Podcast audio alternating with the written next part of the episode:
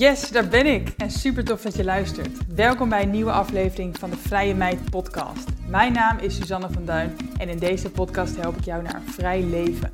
Vrijheid is mijn belangrijkste kernwaarde. In de Vrije Meid podcast leer je hoe ook jij meer vrijheid kan ervaren door locatie onafhankelijk te ondernemen en online geld te verdienen. Vind je deze aflevering interessant? Deel hem dan vooral op Instagram en vergeet mij niet te taggen.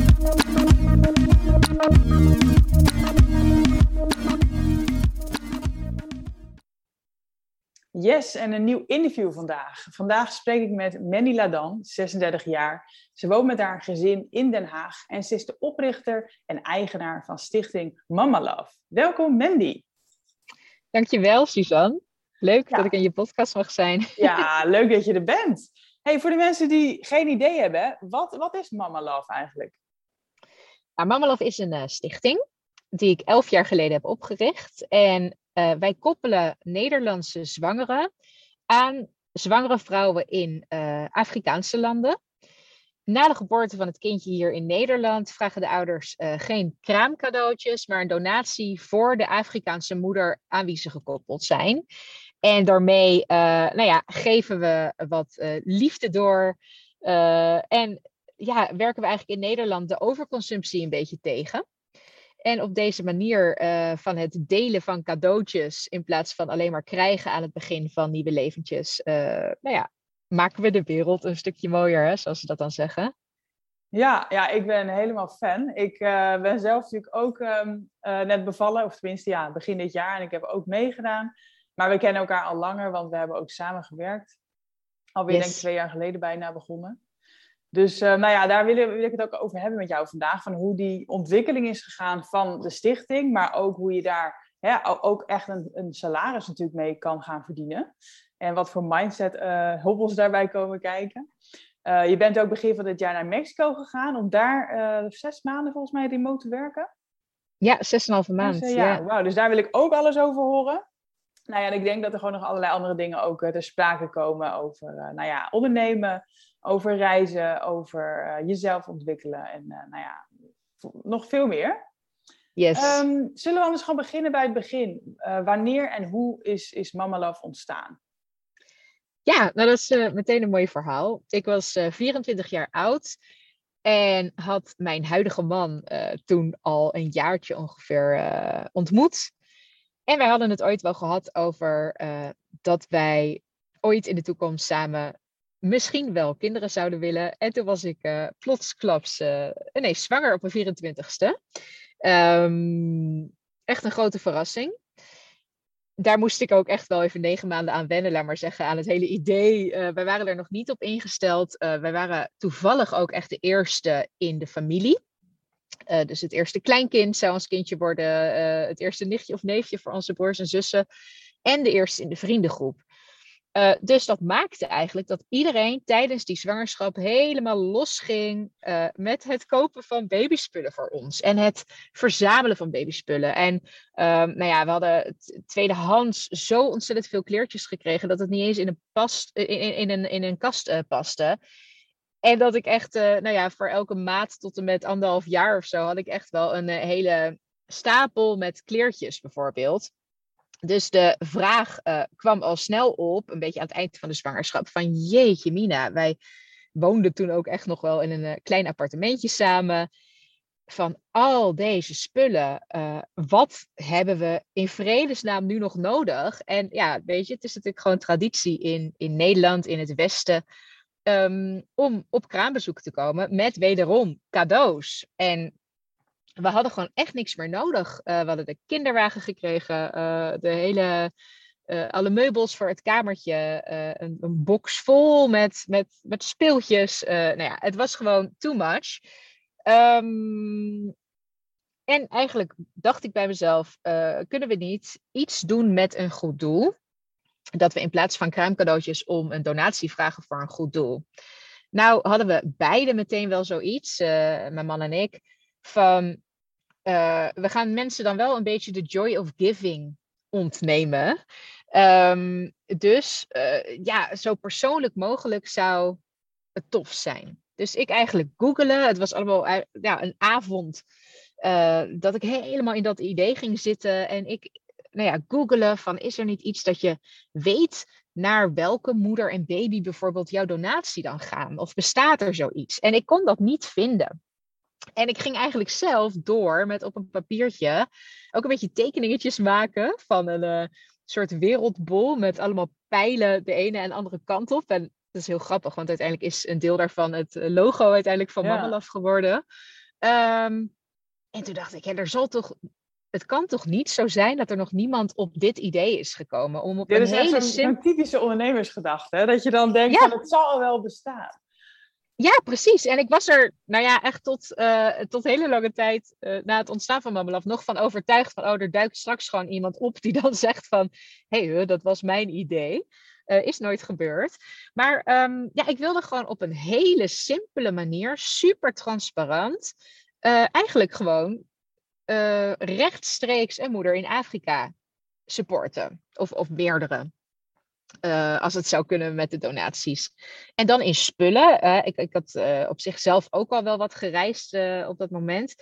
Dat ik dacht, ja, als je echt amounts of money, laat maar zeggen, uit gaat delen, dat ja, dat, dat, dat was niet hoe ik het voor me zag in ieder geval. Het gaat vaak dan toch niet goed. Of als het echt voor de baby bedoeld is, dan komt het misschien dan toch niet daar terecht. Ja, dus als ik nou ook een tussenpersoon zou hebben in die landen, die dan spullen in de vorm van een babypakket bijvoorbeeld zou kunnen kopen en dat schenken aan een moeder. Nou ja, zo ging ik doordenken.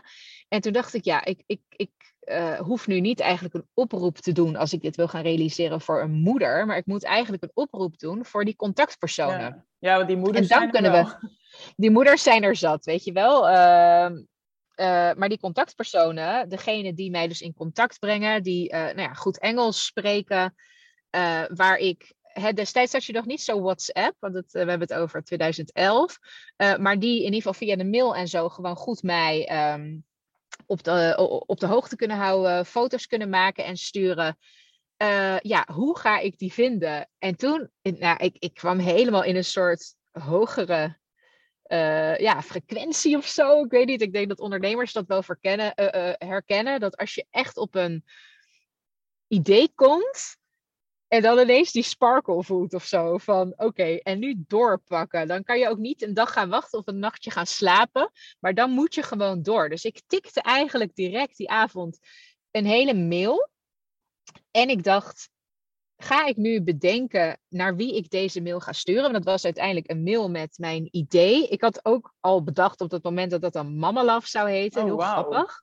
Ja, ik weet ook niet precies. Uh, Echt ondernemer hoor, Mandy. Ja. Je groot denken. In plaats dat je dacht van ik regel het zelf, dat je meteen eigenlijk bent gaan delegeren. Ja, en ik had ook zoiets van ik kan dit helemaal niet zelf regelen. Hier heb je andere mensen bij nodig.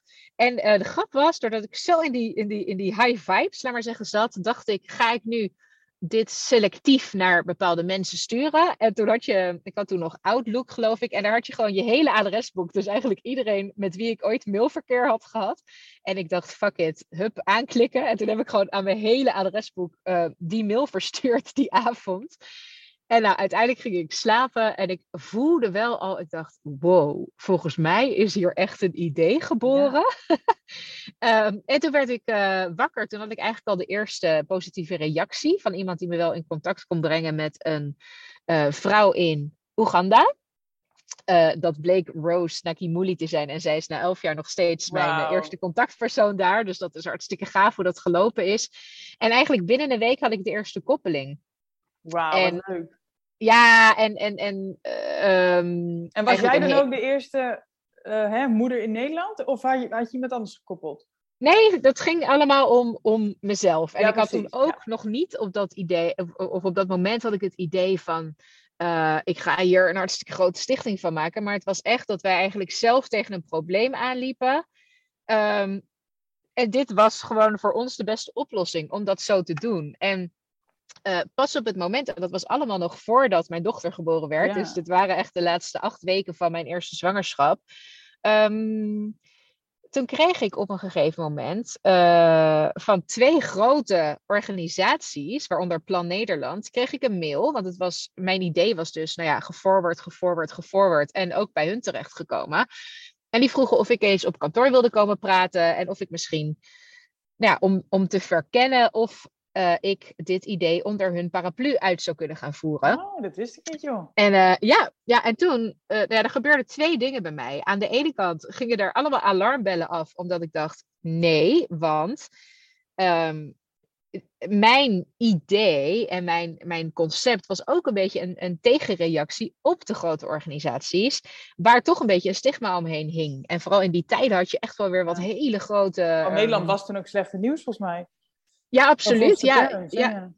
Ja, foster parents. En dat is eigenlijk overgegaan in plan. Ja. Maar niet om, uh, om een grote organisatie nu zwart te maken hoor. Nee, maar, maar ik, ik, ik, doneer daar al jaren overigens trouwens. Ja, precies. Ja. Ze hebben geleerd van hun fouten, gaan we vanuit. En um, nou ja, daarin had ik dus uh, aan de ene kant die alarmbellen. Aan de andere kant trots natuurlijk. Van, nou, als zelfs zij uh, hè, hierin geïnteresseerd zouden zijn, dan heb ik dus echt iets in handen. En eigenlijk het derde ding was, kun je een idee beschermen? Kun je een soort, ja, hè, ik was echt een Ja, newbie, ja, hè? Ik kwam, uit het, eh, ik, ik kwam uit het onderwijs. En ik dacht, ehm, bestaat er een soort octrooi op Ja. een idee? Nou, bleek dus niet zo te zijn, maar ik, ik, ik kwam er wel snel achter dat eh, het sowieso wel verstandig zou zijn om eh, statuten op te stellen en er echt eh, vrij snel al een stichting van te maken. Ja, wat goed. En nou ja, weet je, en dan kom je ook wel de goodwill van heel veel mensen tegen. Want ook, ik geloof dat ik de notaris, nou ja, echt een mini fee heb betaald. Maar zeker niet de normale kosten. Toen ik gewoon belde en, joh, ik ben Mandy. Ik word bijna moeder. Ik heb een mooi idee. Eh, en ik moet daar statuten voor op laten stellen. Nou ja, en dan zijn Ja. er zo ontzettend veel mensen die je gewoon gratis willen helpen. Leuk. dus dat, eh, ja, ja, want er zat op dat moment helemaal niks commercieels natuurlijk aan ja. mijn hele Mama Love idee. Jeetje. Dus ehm, nou ja, toen werd eh, naast mijn bedrijf, laten we zeggen, werd mijn dochter geboren, Joya. Eh, op 14 april 2011. En in mei werd in, eh, want ik ha- had mezelf dus aanvankelijk aan drie moeders gekoppeld. ja. Ehm, toen werd in mei werd Vicky geboren in Oeganda. Dus eigenlijk een soort bijna leeftijdsgenootje van eh, onze dochter. Toen werd Rosa geboren in Ecuador. Ook nou ja, van een moeder aan wie we Daar had je gekoppeld inmiddels waren. ook een contactpersoon. Daar had ik ook een contactpersoon. En eh Christabel in Ghana. Dus het bleken ook vier meisjes te worden. Wat natuurlijk een toevalligheid was, maar ook wel ontzettend mooi. En toen dacht ik, en, en nou ja, ook natuurlijk, hè, mensen wisten er al vanaf de familie en zo. Dus er werd ook echt gul gedoneerd. En eh, toen hebben we echt eh, hele mooie pakketten daar kunnen samenstellen lokaal en kunnen schenken. En daar kwamen er weer foto's van. En toen dacht ik echt van, jeetje, dit is echt zo'n soort droom die dan in hele korte tijd gewoon werkelijkheid is. Dat je vier leventjes op de wereld hebt die eigenlijk een soort onzichtbare connectie allemaal met elkaar Ja. hebben. En, en, en het hele Mama Love idee, en dat is nu nog steeds, maar toen ook al, dat is nooit ontstaan vanuit het feit van, eh, nou, laten wij eens eventjes die moeders helpen. Hè? Of, Nee, of nee, hè, wij kunnen white, daar... ehm, hoe zeg je dat? Savior. White savior. Ja, nee, ja. nee. Ik hoop ook altijd dat dat nog steeds heel erg duidelijk is bij Mama Love. Dat het echt is vanuit een soort ehm, verbondenheid van... Jij bent nu ook moeder natuurlijk. En ik denk dat jij dat ook wel voelt. Hè? Je hebt ook meegedaan aan Mama Love. En daar Ja. waren ook eh, nou ja, andere moeders en kindjes die dus door jullie geholpen zijn. eh, en door Storm uiteindelijk, uit naam van Storm. En ehm, dat je bedenkt, elke moeder ter wereld, die wil één ding. Ongeacht waar het wichtje staat. En dat is uiteindelijk het beste voor haar kindje. Ja, Het en dan beste hebben we wat ze haar-. Ja, dan hebben we het over hele basale dingen. Want dat, dat raakt Ja. altijd zo. Weet je, in Nederland hebben we alles inderdaad. Ik heb, ik, ik heb het vierde kleinkind gebaard, maar ik heb ook alles gekregen. Ja, En ja. ehm, weet je, ze hebben al meer dan anderen ooit kunnen krijgen voordat ze geboren zijn. En Ja. als je dan bedenkt hoeveel liefde, en, en dus ook spullen, maar ook liefde je die kindjes hier geeft, dan, ja, dat gun je alle kindjes. absoluut. En, en ja, eh, eh, het lijkt me gewoon heel moeilijk. Kijk, over het algemeen weten we in Nederland van. We zijn omringd door zorg. Weet je, als er iets met je kindje aan de hand is en hè, eh, eh, er kan altijd iets mis zijn en dat is vreselijk en dat gun je geen enkele ouder waar ook ter wereld. Maar we zijn omringd door de beste zorg hier in Nederland. Eh, je weet dat in de basis je je kindje alles kan bieden. Weet je, je kindje zal niet onder voet raken. Eh, ehm, je zal altijd kleertjes hebben om aan te trekken. Ja, weet gaan je? niet dood En- diarree. Nee, precies. Of er zijn geen muggen uh, waar ze heel ziek van kunnen worden. En um, ja, ik had dat besef gewoon heel erg. En ook later tijdens al mijn Mama Love reizen, dat ik dus ook de moeders ontmoette en echt in gesprek met ze ging, dat ik me ook bijna niet kon voorstellen hoe je dus, uh, nou ja, je babytje in je armen kunt hebben en dan eigenlijk al die zorgen die wij niet kennen ook kunnen hebben. Van, hè, want die moeders zeggen ook heel eerlijk van, uh, ja, het is altijd even afwachten of ze het eerste jaar doorkomen. Dat kunnen ze met droge ogen zeggen, maar dat is daar een feit. Weet je, het is daar een feit. En um, ik ben in 2017 bijvoorbeeld in Liberia geweest. En naast het feit dat al onze leeftijdgenoten, alle, alle dertigers, laat maar zeggen, daar echt uh, vreselijke burgeroorlog hebben meegemaakt. Dus daar zit al heel veel trauma in die mensen zelf. Hebben ze natuurlijk ebola daar gehad een aantal jaar geleden. En dat je daar dus met moeder spreekt, met een babytje. En dan vraag je aan ze van, hé, hey, uh, hoeveelste kindje is dit? En dan zeggen ze, nou ja, eigenlijk mijn zevende kindje, maar er zijn er nog twee over. Hou weet je? En ja, en dan dat kan je niet voorstellen. Nee, het is niet normaal. Nu ook, nu zelfs, het is jaren terug, maar gewoon die gedachte, het raakt je gewoon in je, in je maag, in je hart, weet je? Dit soort ja, dingen. Onvoorstelbaar. En, en, en um, nou ja, Mama Love is er dus niet om te zeggen van, oh, wij gaan al jullie problemen wegnemen. Want dat kan helemaal niet. Want uh, het is een, een, uh, een gesture, een gebaar, ja. weet je wel. Ja. En, en in, uh, we zitten nu in um, negen landen op dit moment. en de moeders daar, ja, het is daar vaak ook al jaren actief. Dus die weten ook heel goed dat het inderdaad from one mom to another is, ja, weet je. Dus hier een gezin. En die willen gewoon hun blijdschap delen, hun, hun liefde delen op deze hele simpele manier. En ja, weet je, en, en, en, en die verbondenheid en zo, ja, dat vind ik nog steeds heel gaaf. Dat dat gewoon na, na elf jaar eh, eigenlijk exact op dezelfde manier werkt als uh, elf jaar geleden. Ja, ja, het is eigenlijk een heel simpel concept. Maar ik denk de beste ja. ideeën zijn vaak eigenlijk in de kern heel simpel. Ja, ja. ja absoluut. Hey, en even naar het eh, business stuk. Hè. Wanneer kwam het punt dat jij je baan als juf, volgens mij, hè, hebt opgezegd om dit fulltime te gaan doen? Um, nou, het is uh, uh, even, als, als ik het een klein beetje in vogelvlucht in chronologische volgorde vertel, dan uh, heb ik Mamalaf dus in 2011 opgericht. Um, toen kwamen er eigenlijk na mijn eigen koppeling, kwamen er steeds meer mensen. Ik, hè, wat ik net al zei, ik zat in het onderwijs met een jong lerarenteam. Nou ja, heel veel zwangere juffen in de eerste oh, ja. plaats. Goeie, goed die vroegen, ja, zeker. Die uh, vroegen of ik uh, ook zo'n koppeling voor hun wilde maken. Um, uh, dat ging allemaal. Nou ja, ik weet niet, misschien dat ik vijf of zes van die koppelingen per jaar deed. Dus dat ging heel gestaag die eerste jaren. En ik zag het echt als een hobby naast mijn, nou ja, ook mijn moederschap. Want ik bedoel, het was nogal wat. En ik had me daar toch op die leeftijd en zo. Ja, misschien kun je je er ook niet op voorbereiden. Maar ik denk als ik nu moeder zou worden, dan zou ik er wel anders in staan. En toen had ik ook nog als persoon een hoop onzekerheden, denk ik, te overwinnen.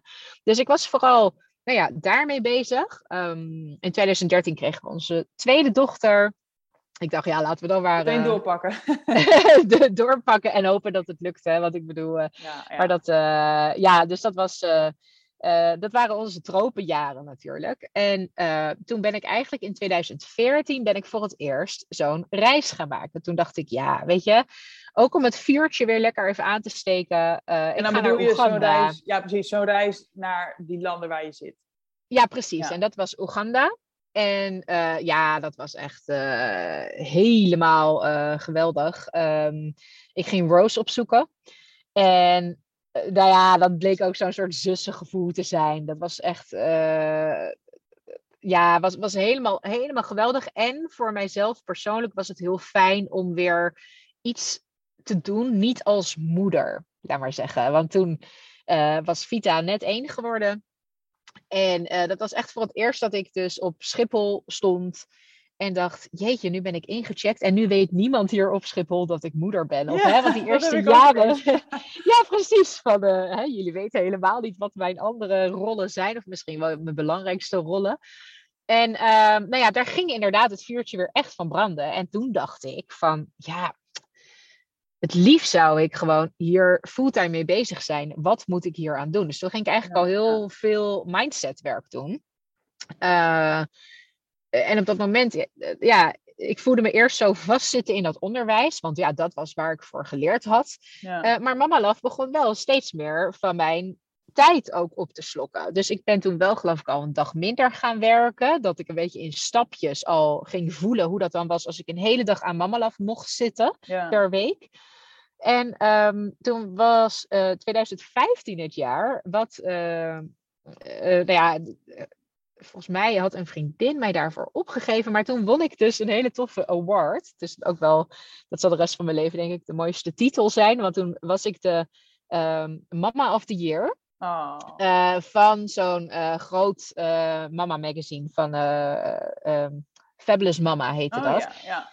Maar dat was een. en, en ik had dan de categorie heldin. En dat was, nou ja, weet je, naast dat het een eer was, was het ook ontzettend veel media-aandacht. Het was op tv, in kranten, interviews. en toen dacht ik, zo, weet je, dit is wel even serieus. Hier moet ik op doorpakken. Dus die droom van want, want het was simpelweg op dat moment toen nog niet de droom van en ik wil miljoenen moeders gaan helpen. En tuurlijk, dat zat ook wel ergens in mijn hoofd. Maar mijn eerste droom, mijn eerste stap was elke dag hiermee bezig mogen zijn. Ja, ja precies. Het is gewoon ook geweldig om dit te mogen doen. Ja, absoluut.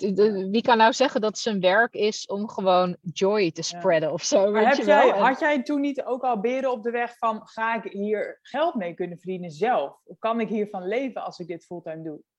ja, en nou ja, er zat eigenlijk nog een stap voor. Want ik had zelf gewoon echt een uh, mega poor money mindset. En ik dacht, ja, ik vind eigenlijk met zo'n stichting dat je daar niks aan mag verdienen. Ja. uh, hè, ik was eigenlijk zelf dat, dat poppetje op mijn schouder, die dan de hele tijd zei, als ik bijvoorbeeld acties had of zo, van uh, ja, maar je moet wel verantwoord hoor, Mandy. Het moet allemaal heel transparant zijn en niet dat mensen denken dat ze indirect jouw hypotheek aan het betalen zijn. Of hè, ik was eigenlijk zelf ongelooflijk hard ja, mezelf aan het saboteren op dat punt. Um, en um, nou ja, ik had toen um, in ieder geval een uh, spaarpot opgebouwd. Ik geloof dat ik 10.000 euro gespaard had. Dat ik dacht van oké, dan kan ik misschien een half jaar zeker wel vooruit. En, en mijn man had toen ook gewoon uh, een, uh, een, een, normaal inkomen. want mijn andere kant is dat ik ook gewoon weet van ik heb zo'n soort mantra, laat maar zeggen van you can wait until the sun and the moon are in line with the stars, but it will never happen. Dus er gaat nooit het juiste moment komen. Dat bestaat niet. En, en hè, uh, het voorbeeld van wanneer ik Mama Love heb uh, bedacht en opgericht. Wie gaat er nou een bedrijf starten twee maanden voordat ze moet bevallen van haar eerste kind? Weet je, het is niet, maar, maar dingen gebeuren omdat ze op dat moment in tijd moeten gebeuren. En uh, dat was hetzelfde met het opzeggen van die baan. Er was nog geen sociale zekerheid. Uh, ik had ook eigenlijk terugkijkend helemaal niet een, een, een, goed financieel plan geschreven. Of ik was eigenlijk nog helemaal niet planmatig bezig. Maar ik had wel die spaarpot. Dus ik wist van, nou ja, en whatever happens, weet je, als je uh, je PABO-diploma hebt, dan kom je in ieder geval ja, nou, dat, maar dat is ook zo, toch? Je kan altijd wel weer of nou, in ieder geval bijna altijd kan je wel weer een, een baan vinden. Absoluut. Dus, dus ik had daar geen angsten en, en, en het, het, het, was ook goed. Het was ook klaar. Dus in 2016 ben ik gestopt. En um, toen kreeg ik meteen echt een, een, een, ontzettende uh, bevestiging dat dat de juiste keus was. Want toen, uh, hè, nu op dit moment in tijd ben ik niet meer zo uh, heel trots als dat ik eerder was. Maar toen werd ik uitgenodigd door Rutte. Oh. uh, om uh, te komen lunchen op het Katshuis. Want die nodigde dan Nederlanders uit die het voorgaande jaar opvielen in de media. En die had over Mamalaf gelezen. En of ik dus een soort high tea wilde doen met een aantal... ik weet niet of ik verteld heb aan jou. Met Rutte. Nou, volgens mij heb ik wel een keer een foto gezien, ja. Ja, ik, was, ja, als ik dat nu bedenk, dat is toch eigenlijk hilarisch. Het is heel grappig. En toen, ja, toen was ik nog echt overdonderd en ik dacht eerst dat het een grap was en zo. Maar inderdaad heb ik toen, uh, ja, je, he, je krijgt dan toch die, die waardering of zo van de premier, nota bene. En ik bedoel, uh, was het leuk met hem? Was het gezellig? Nou ja, heel eerlijk. Want ik, zou, ik, ik, wilde net zeggen van ik zou eigenlijk nu misschien die uitnodiging weigeren. Ja. maar, of, maar of dat, ja, ik zou trouwens echt serieus die uitnodiging nu weigeren. Maar uh, op dat moment eh, dacht ik, ja, dit, dit, dit is fantastisch, weet je wel. Dit is ook hele goede PR natuurlijk voor wat je doet. En, en, en, en uh, mensen denken toch, ja, als de premier uh, dit serieus neemt, dan is het wel een hele serieuze stichting. Dus ik dacht, ja, dit moet ik gewoon doen. Dit is heel slim. En het was, uh, ja, het was echt, ja, het was wel echt gezellig. En er waren um, nou ja, mensen van tien organisaties. En hij had zich echt oprecht heel goed verdiept in wat iedereen precies deed en zo. Dus dat, nou ja, dat was één puntje voor, voor onze, onze premier. Ja, ja, ja. En uh, ja, en, en, datzelfde jaar, dus dat was mijn jaar van stoppen. Dus echt twee maanden daarna, toen stond ik op die FIFA 400 lijst, weet je wel. Ja. Um, voor, voor de eerste keer, daar heb ik altijd al twee keer op gestaan. Maar het waren allemaal van die bevestigingen van, je hebt de juiste keuze gemaakt, je hebt de juiste keuze gemaakt. Uh, uh, ja, nam niet weg dat het toch best wel moeilijk bleek om echt volledig over Mamelaf te kunnen leven. Ja. Uh, maar ik had wel ook in mijn mind, laat maar zeggen, een soort switch gemaakt. Van ik deed dan af en toe wat, wat klussen erbij als ZZP'er. Of, en, en ja, ik vond het ook niet noemenswaardig om dat dan te noemen aan mensen, weet je wel. Want ja. Mama Love is wat ik doe. En ja. ja, wat ik dan voor side hustles af en toe ja. erbij heb om gewoon mijn brood te kunnen verdienen. Of, ja, dat, dat ja, dat was een soort van mijn dayjob of zo, weet je wel. Want uh, en, in, de, in de stichtingenwereld is het best wel normaal om 20% ongeveer voor organisatie te pakken, toch? Jazeker, ja, de meesten doen nog meer.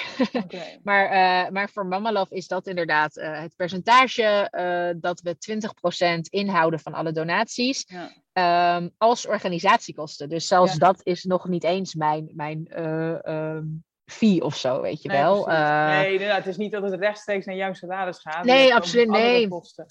Het is eigenlijk alle lopende kosten moeten ja. daarvan betaald worden. Dus nou ja, reken maar uit om een beetje een normaal salaris binnen te halen, hoeveel donaties je dan binnen moet halen. Ja, ja. Dus um, ja, ja even, het... als ik het sommetje even mag maken, stel je wil 2000 euro aan, voor, voor je kosten alleen al hebben, inclusief jouw salaris, dan moet je dus al 10.000 euro per maand aan donaties binnenhalen. Ja, ja, ja absoluut. Is best, uh, inderdaad best al een groot omzetdoel.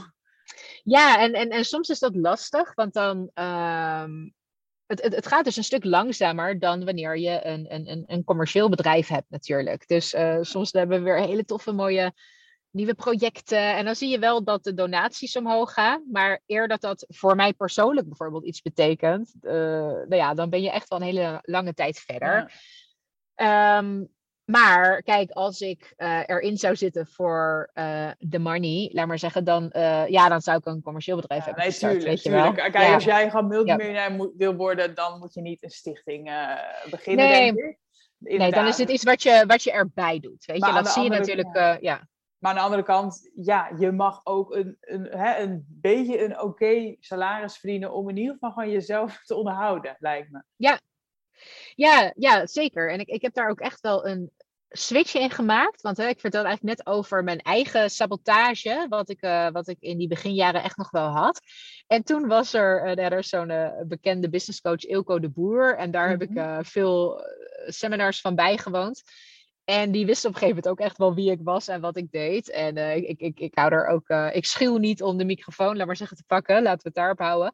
Uh, en toen was er op een gegeven moment ook iets dat hij zei: Maar Mandy, wat jij moet beseffen, als jij jezelf niet serieus gaat nemen en als jij jezelf niet serieus gaat uitbetalen, dan stil jij uiteindelijk van de moeders die potentieel in de toekomst een pakket zouden kunnen krijgen van jou. Want jij houdt je eigen groei tegen. Ja, of de groei van Mamalaf tegen. En, en er is heel erg veel potentie om heel veel mensen te helpen.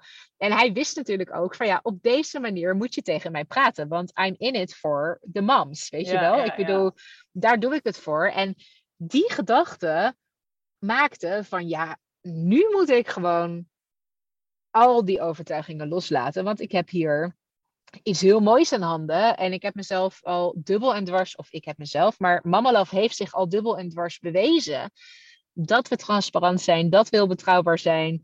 Uh, ja, dat we gewoon goed werk leveren. Dus ik mag dat allemaal, al die onzekerheden mag ik loslaten. En nu is het uh, ook gewoon op een serieuzer manier hiernaar gaan kijken. Ook uh, op uh, het gebied van financiën, van ja, inkomsten. Ja, dat hoort er wel bij. Ja. ja. En toen, ja. Hoe, hoe heb je dan hè, dat doorgezet? Nou ja, toen heb ik jou leren kennen. ja. Ehm, ja, volgens mij was dat uh, 20. 20. 20, ja, ja 2020. Ja. Uh, want dat was allemaal, uh, allemaal online uh, met corona toen en zo natuurlijk nog. En um, nou ja, um, eigenlijk ben ik ja, mede door jou en door alle acties die voortvloeiden uit, uh, uit, ons, uit jouw coaching, uh, ben ik gewoon de numbers, laat maar zeggen, op een andere manier gaan bekijken. En ik zou bijna zeggen dat ik die numbers überhaupt ben gaan bekijken. Want ik, ik was daar gewoon heel easy in en heel af en toe dan downloadde ik gewoon op ING even wat overzichtjes. En dan dacht ik, ah, het gaat wel goed, weet je. En, maar het was ja. nooit dat ik het in schema zette elke maand. Wat ik nu nog steeds trouw doe natuurlijk. En, Heel goed. Um, ja, weet je, het gaat natuurlijk niet alleen om die inkomsten, maar ook uh, hè, in onze lijstjes, in onze schema's, uh, dat je noteert van... Um, Zoveel blogs heb ik geplaatst, zoveel nieuwsbrieven heb ik verstuurd, uh, zoveel volgers had ik aan het begin van de maand, zoveel volgers aan het eind. Um, ja, dat je nou ja, de omzet kan voorspellen. Dat je weet ja, wat je doet om een bepaald aantal donaties te krijgen. En dat je dat dan ja. kan herhalen of opschalen. Ja, zeker. En ook, ook nou ja, the other way around. Dat je denkt van, ja, nou, er waren ook wel wat meer knoppen om aan te draaien. Heb ik niet gedaan. Dus is uh, het een tegenvallend, uh, uh, hoe noem je dat? Inkomen deze ja, maand. Ja, ja dat je kan verklaren ook, ja dat je het kan verklaren. En vooral als je dat een aantal maanden doet en als je een soort lijn ziet, uh, dan is dat heel interessant om naar te kijken. En wordt het een beetje een spel. En uh, uh, kijk, Mama Love, en daar heb ik gewoon geluk mee. Mama Love draait voor een heel groot deel op mond-tot-mond reclame. Ehm, het is zo dat iedere deelnemer ehm, met het geboortekaartje een, een, een soort inlay van Mama Love meestuurt. Dus eigenlijk is dat reclame natuurlijk. Ja, hè? ja, dus uh, alle vrouwen in dezelfde leeftijdscategorie, alle vriendinnen, die ontvangen in het geboortekaartje van hun vriendin um, ja, informatie over Mama Love. Dus dat is eigenlijk de allerbeste reclame. Um, mensen, ja, wat fantastisch is, omdat je nu ook al zo lang bestaat, maar er zijn gezinnen waar we echt al drie kinderen uiteindelijk uh, ja. hebben Ja, gekoppeld. je hebt klanten. Ja, nou ja, eigenlijk bijna allemaal. Uh, die dan uh, ja, bij een tweede en bij een derde, een eventuele derde, dat ook weer doen. Um, uh, dus Mama loopt wel door. Daar heb ik geluk mee, weet je. Ik, ik, ik, ik denk dat altijd Mama wel zou blijven bestaan op dit punt. Maar wat ik gewoon ben gaan inzien, is dat er zoveel tools zijn om in te zetten. En ja, weet je, voorheen was ik misschien zelf ook nog te onzeker. Dat ik dacht, ja, ik ben ook maar een schooljuf die dit is gaan doen op de manier waarvan zij denkt dat het goed is. Maar hè, ik ben niet, ik heb geen marketingachtergrond, geen communicatieachtergrond. En um, uh, dus daar bleef ik dan ook een beetje weg. En ik denk dat ik nu uh, het spelletje gewoon wat beter snap. Ja, ja. Nou, en um, je doet het ook niet meer alleen natuurlijk. Nee, precies. Dat is ook. Uh, en ik moet zeggen, ik, ik deed natuurlijk al het altijd met dat hele team over zee. Hè? Want we hebben. Ja, dat is waar. Uh, al die contactpersonen. Zonder hen zou het überhaupt niet bestaan. Uh, dat zijn er twaalf op dit moment. Wow. Uh, maar ik heb ook in Nederland heb ik inderdaad iemand erbij. Wat echt fantastisch is. Al is het alleen maar om ja, een soort dubbele energie. Met waar je met hoe je erin staat samen. Ja, sparringpartner um, of even de ups en downs delen. Ja, zeker. En, en, en uh, ook een soort accountability toch, weet je. Als je echt helemaal alleen bent, dan, ja, dan is het mijn keuze of ik op vrijdag, uh, dat was vanochtend, dat het uh, keihard regende en zo, dat ik dacht van ja, ik, ik zou ook alleen kunnen, of, of alleen, ik zou ook thuis kunnen blijven. ik zou dan alleen thuis zijn vandaag. En, maar dan weet ik toch, dan ga ik weer allemaal andere dingen doen en zo. Dus nee, hup, naar kantoor, weet je. En dat zijn, als je samen bent, dan heb je gewoon, dan is het niet eens in vragen dan is het, ja, dan is dat je samenwerkdag en dan ga je. Ja, vet, gaaf. Hey, Ja. Even in vogelvlucht naar 2022, um, want daar wil ik het ook nog even over hebben. Je bent begin 2022 met je gezin naar Mexico vertrokken. Uh, Mhm. Vertel, waarom? Uh, wat ging je doen? Ja, 1 januari zelfs zijn we, zijn we gevlogen. Ehm, nou ja, het was onze droom om ehm, ja, een lange reis met het gezin te maken. Op deze leeftijd van de kinderen. Ze zijn nu eh 9 en eh 11. Toen 8 en 10 trouwens, toen we vertrokken. Dus leerplichtig. Ehm, en eigenlijk misschien heeft die coronatijd en die lockdown het ook wel een beetje ingezet dat we dachten van ja, dit kunnen wij. Weet je, hier draaien wij onze hand niet voor om. Om bijvoorbeeld zelf het onderwijs te verzorgen. Ja, ja dat had je al gedaan. ja, en ik ben ook natuurlijk uh, achtergrond als leerkracht. Um, neemt niet weg. Um, volgens mij heb jij al hele goede interview, uh, interviews gehad met mensen die er nog meer verstand van hebben. Maar neemt niet weg dat je in Nederland, ook al ben je zelf leerkracht, niet zomaar je leerplichtige kinderen uh, mee kan nemen. Aangezien we ook schoolplicht hebben. Dus ze moeten op een school ingeschreven staan ergens ter wereld. Um, dat wilden we niet, want we wilden gaan rondtrekken. Dus we hebben ons uit moeten schrijven uit Nederland. Maar het is natuurlijk best wel echt een groot besluit. Uh, spannend ook. Ik denk dat dat ook heel veel mensen tegenhoudt. Um, maar wij dachten, ja, nu of nooit of zo. Beetje zo'n gevoel. En, uh, ja, straks zijn ze zeg maar zo ja, te oud dat ze dat niet meer willen. Dat ze echt puber zijn. Bijvoorbeeld, ja, bijvoorbeeld. En nu kon het ook nog heel goed, omdat uh, de oudste dan ook gewoon nog op de basisschool zat. En uh, ja, weet je, en, en, en daarbij ja, is voor mij ook altijd heel erg uh, de gedachte in mijn hoofd van ja, weet je, ehm, morgen is je niet gegeven, weet je. Ik bedoel, als je zoiets wilt, dan moet je het gewoon doen, weet je. Dan moet je het gaan realiseren. Nou ja, aanvankelijk wilden we uh, door Europa gaan reizen. Dat was het hele eerste plan. We hebben zelfs uh, vorige zomer een uh, echt een goede nieuwe auto gekocht ervoor. en toen in het najaar vorig jaar kwamen we eigenlijk uh, verdween de hele voorpret, omdat we echt zo bezig waren met alle coronaregels per land, wat in elk land verschilt. Uh, overal, hè, bijvoorbeeld voor kinderen zijn er ook in sommige landen daar weer hele strenge regels. En uh, alle voorpret verdween. En zelfs landen waarvan we dachten van, nou ja, daar zal het allemaal wel makkelijk zijn, die bleken het strengst te zijn. Oh, wow. En um, op een gegeven moment dacht ik, nou, pff, het voelt alleen maar als zwaarte nu waar we mee bezig zijn. En toen ging hier op kantoor ging een collega naar Mexico. En toen zei hij, maar Mandy, je hebt alles met school geregeld. Je hebt je huis al verhuurd uh, aan een, aan een familielid. waarom ga je niet gewoon ook naar, naar, naar de zomer in Mexico, Ja, weet je ja. wel. En het is eh, nou ja, nooit die kant op gedacht, maar ik opperde het thuis. En we hebben dat ook heel snel besloten, want zo zijn wij dan, weet je wel. Dan boeken we het liefst gewoon diezelfde avond nog de tickets. Ja, want je vertelde eh, dat toen aan mij en volgens mij had je dat ook gedaan, toch? Ja, nou, ik, ik, eh, ja, ik was toen in ieder geval, waren we meteen naar mijn ouders gegaan met eh, eten van Taco Mundo.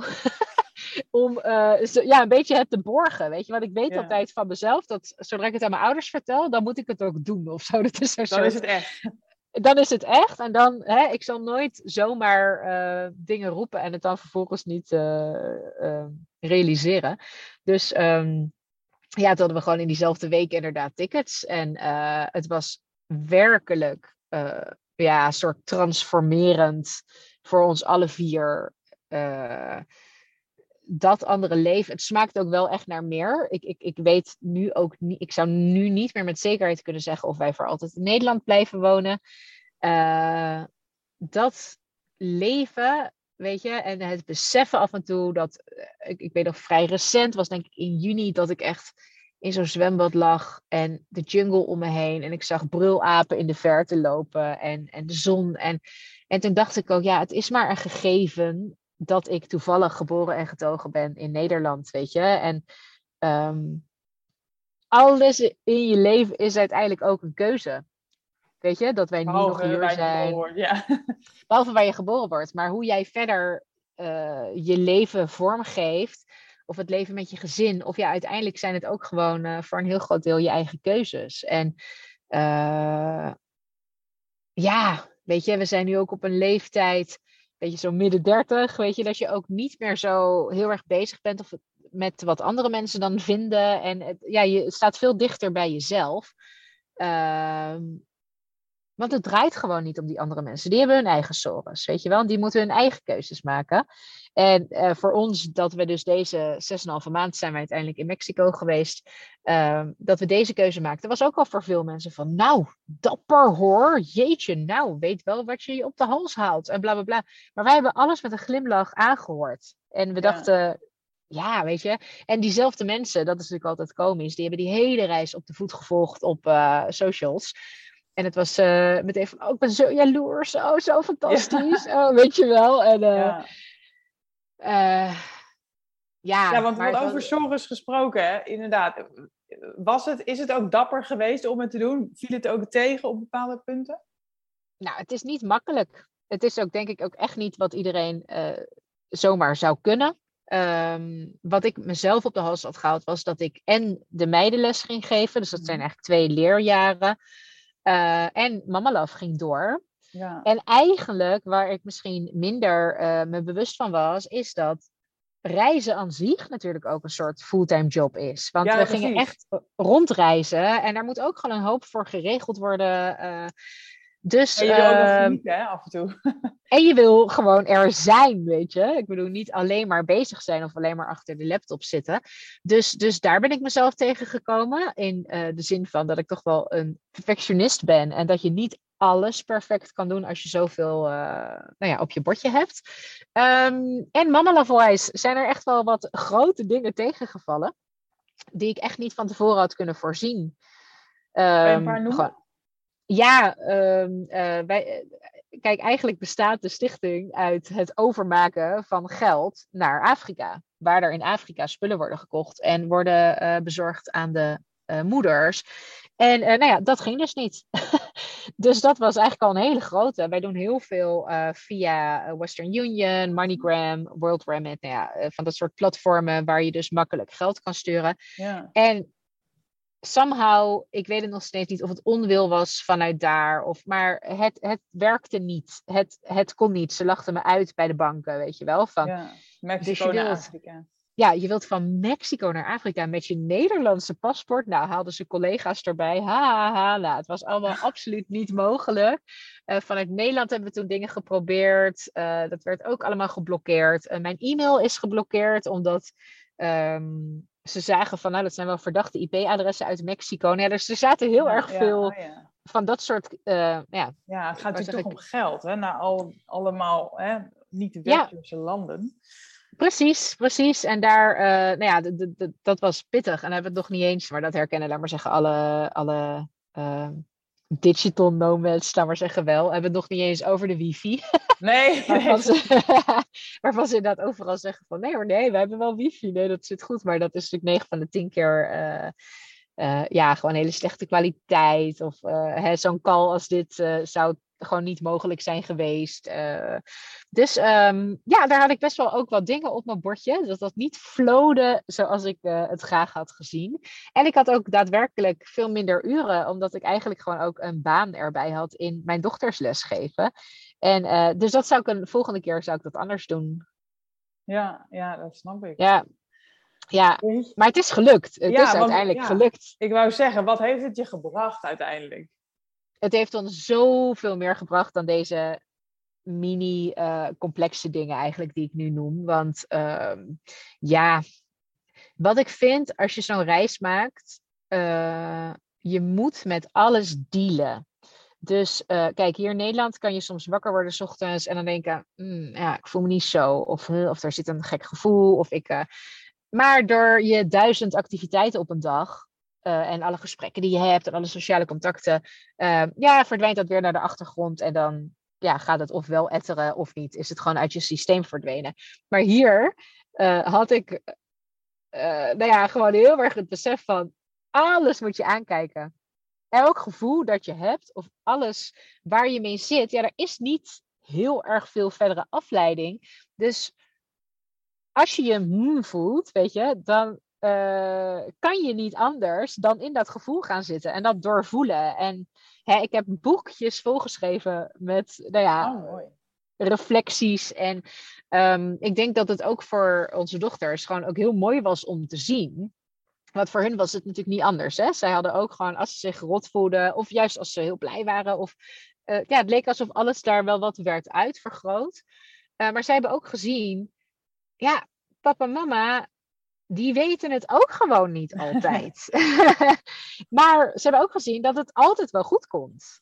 En, en, en dat is denk ik voor hun een hele grote les geweest, waar kinderen misschien in deze westerse wereld heel vaak denken van, ja, dat hun ouders het allemaal wel voor elkaar hebben of zo. Dat de meiden bij ons die ook wel hebben gezien van, ja, zij doen ook maar wat. Ja, weet je? uiteindelijk uh, doen we allemaal maar wat.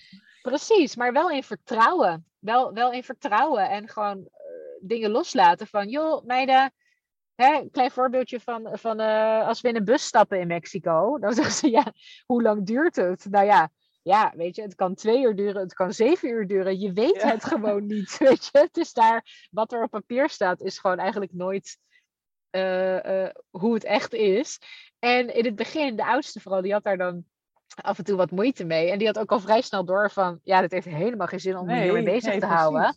En ik zei, joh, we zijn met elkaar en we hebben altijd wel uh, weer een bed om in te slapen vanavond, weet je. En uh, ik denk dat dat wel uh, nou ja, van die hele mooie lessen zijn die je nooit van tevoren kan bedenken. Nee. En, en, en, en dat dat voor kinderen, ik zei ook tegen die meiden halverwege de reis of zo, ik zei, ik denk dat jullie ons uh, nu beter kennen dan ik mijn eigen ouders ooit heb gekend. Ja, maar, zeggen. nou, maar dat is ook zo'n onderschat voordeel van een reis maken, denk ik, als gezin. Van de quality time en hoe, ja. hoe goed je elkaar leert kennen en wat voor mooie herinneringen je maakt samen. Ja, dat is onbetaalbaar. En weet je, tijd, uiteindelijk, hè, dit alles, bedrijven die je hebt, of weet ik veel, of geld, of uh, er is maar één ding het allerkostbaarst en dat is tijd. Uh, en met elkaar. Dus die ja. moet je gewoon echt doorbrengen met de mensen waar je het meest van houdt. En soms leer je dat de hard way, laat maar zeggen, door iemand te verliezen. Of door, en dat je denkt, ja, ver, verdorie, weet je. Uh, ik wil zoiets al heel lang. Of ik dat zou ik echt tegen mensen willen zeggen. Want, want je hoort best wel vaak nu, hè, nu mensen weten dat je dit uh, gedaan hebt of op het schoolplein van, oh, dat is ook echt onze grote droom en dit en dat. En ik zou echt willen roepen van, alsjeblieft, doe het, ja, weet je wel. Ja, wat want, houd je tegen, hè? Ja, ja, een hele hoop. Want daar kunnen mensen dan ook een ja, lijst, ja, ik weet het, ja. lijsten opnoemen natuurlijk. Maar uiteindelijk, hè, pak de regie. En, en, en als je het echt wilt, doe het dan gewoon. Want het is uiteindelijk een mega cadeau voor, voor jezelf, maar ook echt voor je kinderen. Dat uh, zij nooit van hun leven meer vergeten, weet je. Uh, mijn ouders zijn ook langs geweest. Ze hebben gewoon met hun opa en oma hebben ze gewoon drie weken door Mexico getrokken, ja. weet je wel. En, en, en elke dag weer besefte ik van, zo, deze herinneringen, ook voor mijn ouders zelf, maar ook voor mijn dochters later, dat ze met opa en oma in lagunes hebben gezwommen en ja. in en, en, en bij de Chichen Itza zijn geweest. En weet je, dat zijn dingen die, ja, weet je, dat, is, dat zijn je allergrootste dingen aan het eind van je leven waar je op terugkijkt, weet ja. je. En niet uh, hoe je Hè, niet om dit hele interview af te doen, maar niet hoe je aan een ton omzet bent gekomen nee, nee, of zo. Weet je wel, van dat is niet waar het echt om gaat of zo. Tuurlijk, nee. Maar en in jouw geval, ja. weet je, die ton omzet, die, die is welkom, maar dan gaat het er vooral ja. mee wat jij natuurlijk mee doet. En dat jij zoveel impact hebt gemaakt op zoveel moeders, dat is ook wel iets wat jij op je sterfbed gaat herinneren, denk ik. Ja, ik hoop het. Ja, dat is. Maar ik voel vooral heel veel dankbaarheid. Dat ik denk van ja, dit is iets wat ik dus zelf gecreëerd heb. Waar ik ja. nu uh, ja, als vanzelfsprekend gewoon elke dag naar kantoor. Elke dag zit ik hier. En het is gewoon achter mijn laptop. Hè? Het is niet dat ik uh, elke keer naar Afrika vlieg of zo.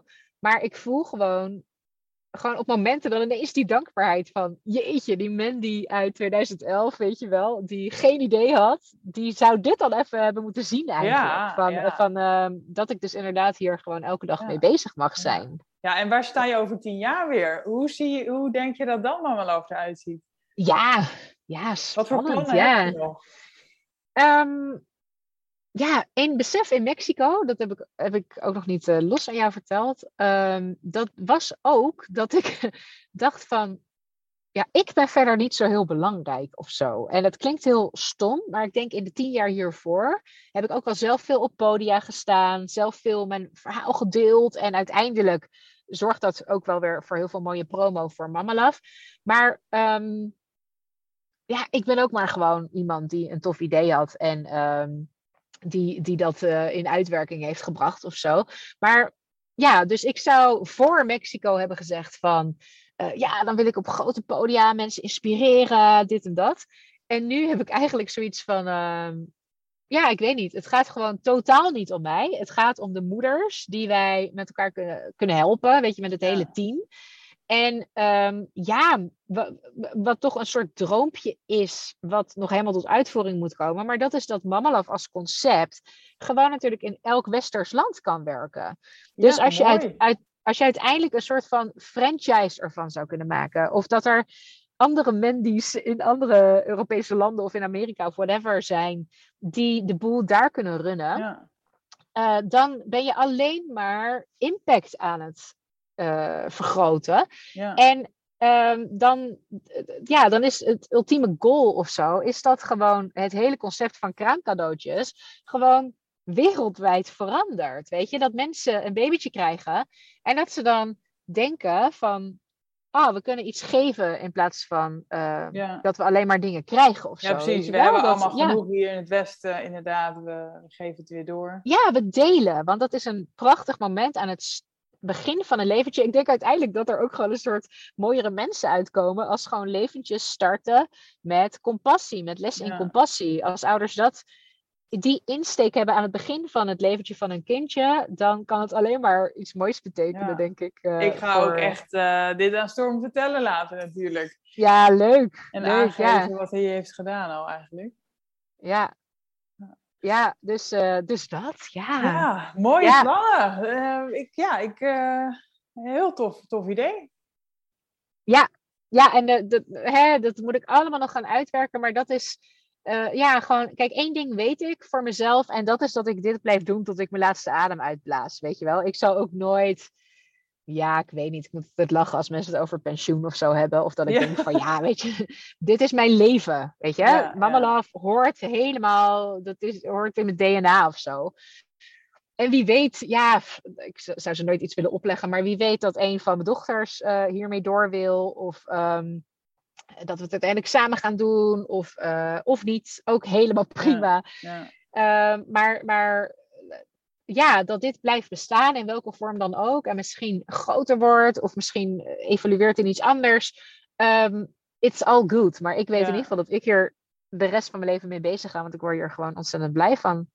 Nou, mooi. Hey, ik uh, eindig eigenlijk altijd met de laatste vraag nog, heel concreet. Ja. Heb je nog een favoriet boek of een podcast of iets, iets wat jou heel erg heeft geïnspireerd in jouw ondernemersreis? Of misschien wel breder dan dat eigenlijk. Gewoon het Hè, doen wat je leuk vindt. Geld ja. wat je leuk vindt.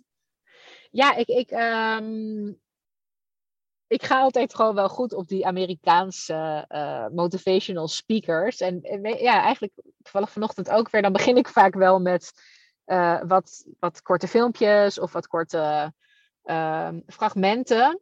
Ik heb altijd, um, god, hoe heette die man? Les Brown. Ik weet niet of je hem kent. Zou je eens nee. op zoeken. Les Brown is een, is een um, Amerikaanse man. Ik weet niet, van nu misschien 60 of 70. Uh, ja, leeft nog wel, geloof ik. Ja, en, en, en ik ga daar gewoon op aan, weet je wel. Uh, Tony Robbins soms, maar daar moet ik echt voor in de mood zijn. Dus het, het, hè, ik, ik, ik ga heel goed op die snippets. Les ja. Brown zou ik even opzoeken als ik jou was. Dat is wel mooi. Een hele mooie verhaal heeft hij. En um, nu op dit moment, ja, dan zijn er een paar van die, van die, van die uh, Instagram-kanalen, Stoic Outcasts, uh, Build Alpha, dat is er ook één. Nou ja, dat zijn uh, gewoon een beetje van die motivational dingen. Dus dat is iets waar ik me, mezelf een beetje mee kan preppen aan het begin van een werkdag.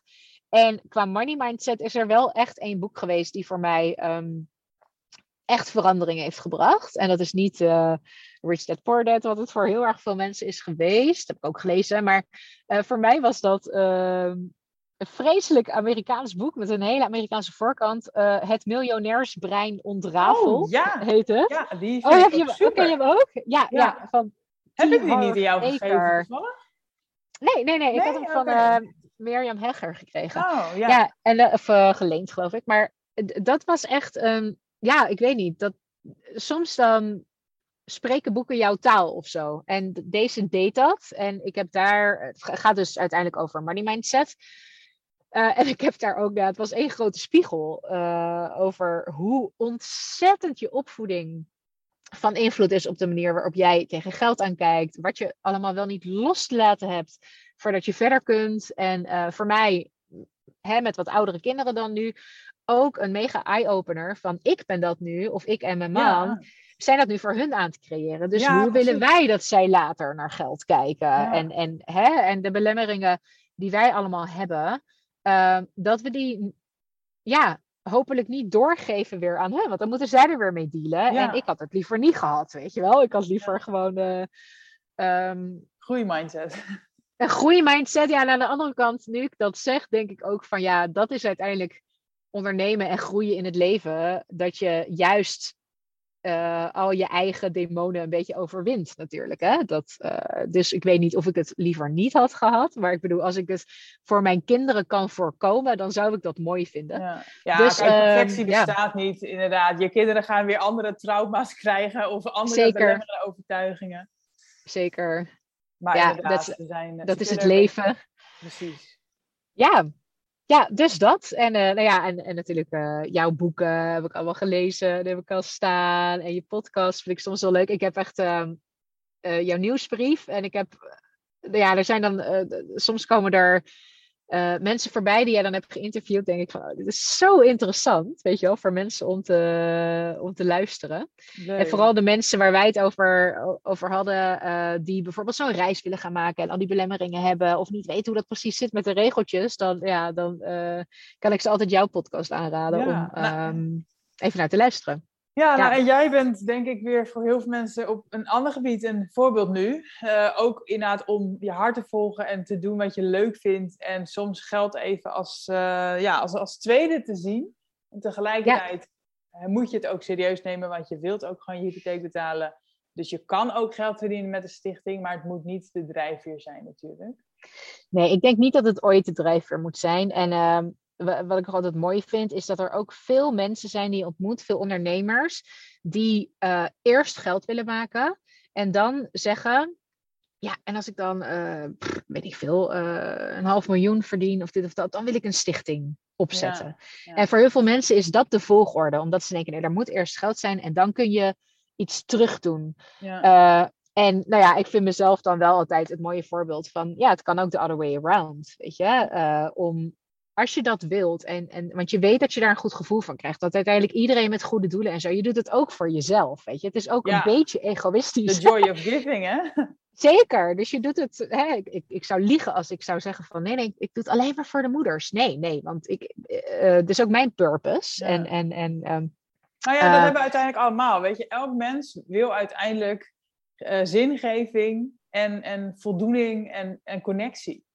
Ja, maar ja, waarom precies. zou je inderdaad wachten tot je een miljonair bent om dat eens te gaan ervaren? Ja, of om een hele stomme baan waar je eigenlijk helemaal niet zoveel bij voelt. Uh, dan heel lang vol te houden om dan uiteindelijk, weet je, dat is dat, nou ja, hè, we komen er altijd weer op terug. Van, van als je iets wilt, doe het gewoon nu.